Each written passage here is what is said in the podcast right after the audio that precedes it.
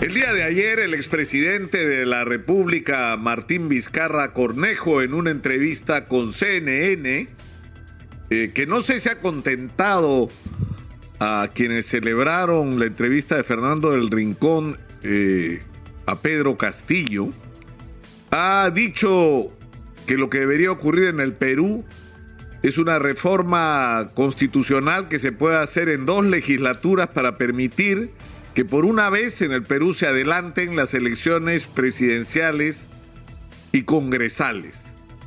En realidad, eh, este mecanismo, según el constitucionalista Omar Cairo, no sería necesario si el presidente de la República y la vicepresidenta Dina Boluarte renunciaran a la, a la presidencia y a la vicepresidencia, porque la constitución establece que en esas circunstancias, quien presida el Congreso debe convocar a elecciones. No precisa que son presidenciales, pero no dice presidenciales. Y si se habla de elecciones, por la manera como se construyen los mandatos en el Perú, es decir, no es que en un momento se elige presidente y en otro distinto Congreso, lo que deberían ocurrir.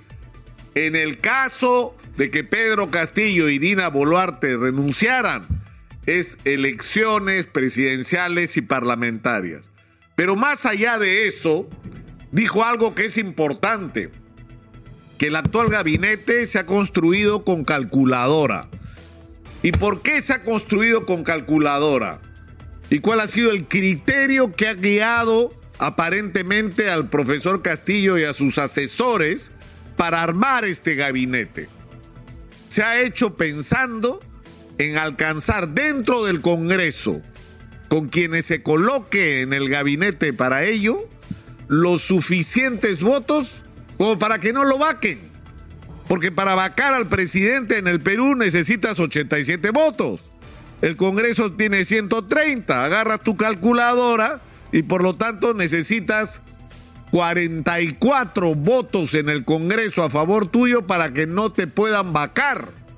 Y eso es lo que se supone tiene Pedro Castillo en este momento. Es decir, estamos en una situación en que la oposición, con una mayoría simple de votos que las tiene, le puede negar la confianza al gabinete de Aníbal Torres, pero no puede vacar al presidente de la República porque no tiene los 87 votos. Entonces, por eso es que el gobierno de Pedro Castillo puede pechar al Congreso y por eso Héctor Valer, que lo escuchó y se fue de boca, lo dijo. Use pues su bala de plata. ¿Acuerdan que habló de la bala de plata y la bala de oro?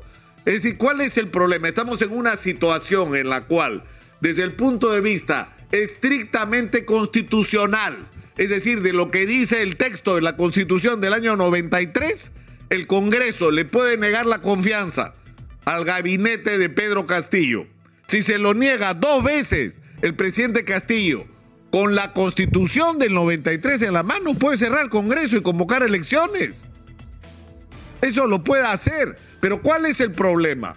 Que el Congreso no tiene el poder en este momento para vacar a Pedro Castillo y por eso están tratando de encontrar figuras que signifiquen la posibilidad de una denuncia constitucional de declararlo traidor a la patria para poder aplicar la constitución del 93 que no establece entre las causales de vacancia el haber cometido, por ejemplo, el delito de corrupción si este se acreditara.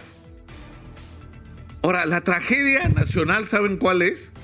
Que esta es la discusión, o sea, este es el, el nivel en el que estamos en un país que no solamente no ha terminado de resolver la crisis de la pandemia y por eso preocupa tanto el cambio de un ministro como Hernando Ceballos, a quien el Perú solo le debería agradecimiento, y se le cambia no por alguien que se está pensando que es un técnico lo suficiente. No, es, es de Cerrón. Entonces, como es de Cerrón, pues le damos el Ministerio de Salud a Cerrón.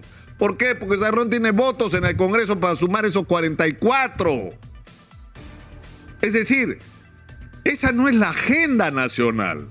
Tenemos una crisis sanitaria tenemos que regresar a los chicos al colegio. Hemos perdido dos años. La mayor parte, seamos realistas, la mayor parte de nuestros estudiantes han tenido una educación que no alcanza ni al 50% de lo que debió ser en el mejor de los casos, pero una inmensa mayoría, me atrevo a decir, prácticamente ha perdido los últimos dos años.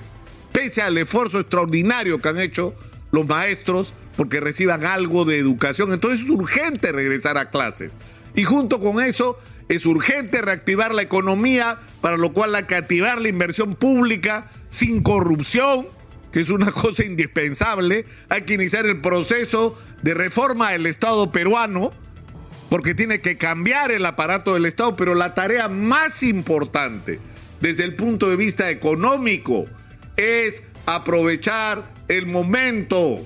Hay que repetirlo todos los días porque los políticos no escuchan. Este es el momento de atraer la inversión para sacar la mayor cantidad de mineral que podamos porque ahí está el billete para resolver nuestros problemas. Esa va a ser, como hemos dicho acá, la locomotora que va a poner en movimiento el tren de la economía peruana, de donde van a salir los recursos para todo lo que necesitamos arreglar el déficit que ayer ha recordado el ministro de Educación es de 112 mil soles. Acá ha sido, acá en Exitosa, el primer sitio en el Perú donde se habló hace años que el déficit de la infraestructura educativa superaba los 100 mil millones de soles y no se daban cuenta de que este déficit se crecía cada año y que estábamos invirtiendo miserias y que iba a llegar un momento en que la educación pública iba a colapsar por un problema de infraestructura. Bueno, es lo que estamos viviendo hoy queremos regresar a clases y no tenemos los colegios adecuados. Porque esto es el resultado de años de indiferencia y irresponsabilidad. Entonces, ¿pero de dónde vamos a sacar la plata? Eso es lo que deberíamos estar discutiendo.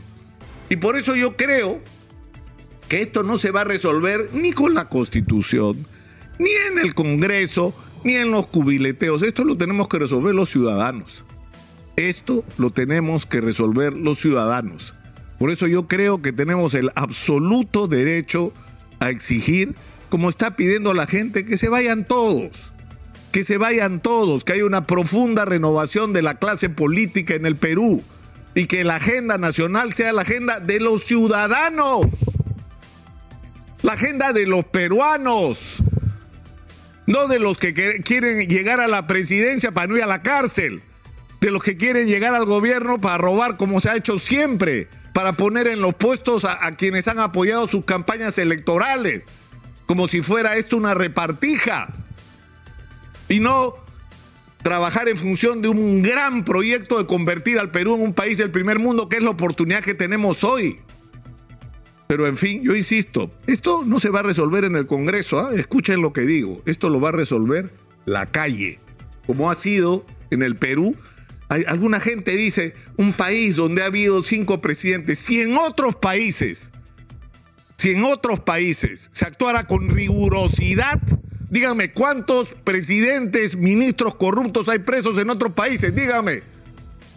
Me sobra una mano para contar, porque no hay. Porque no hay. Y si en el Perú han salido presidentes porque se lo merecían.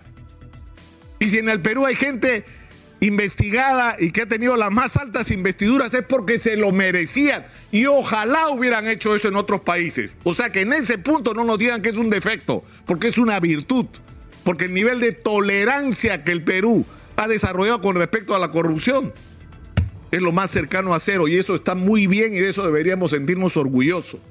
Por eso, la investigación sobre el profesor Pedro Castillo y sus presuntos vínculos con las movidas de la, señora Karelim López, con la actuación del señor Bruno Pacheco, con la presencia del señor Samir Abudayev y luego la contratación con Petro Perú, la negociación de los ascensos a las Fuerzas Armadas que se está investigando, que se habría hecho, a la policía, perdón, que se habría hecho en Palacio.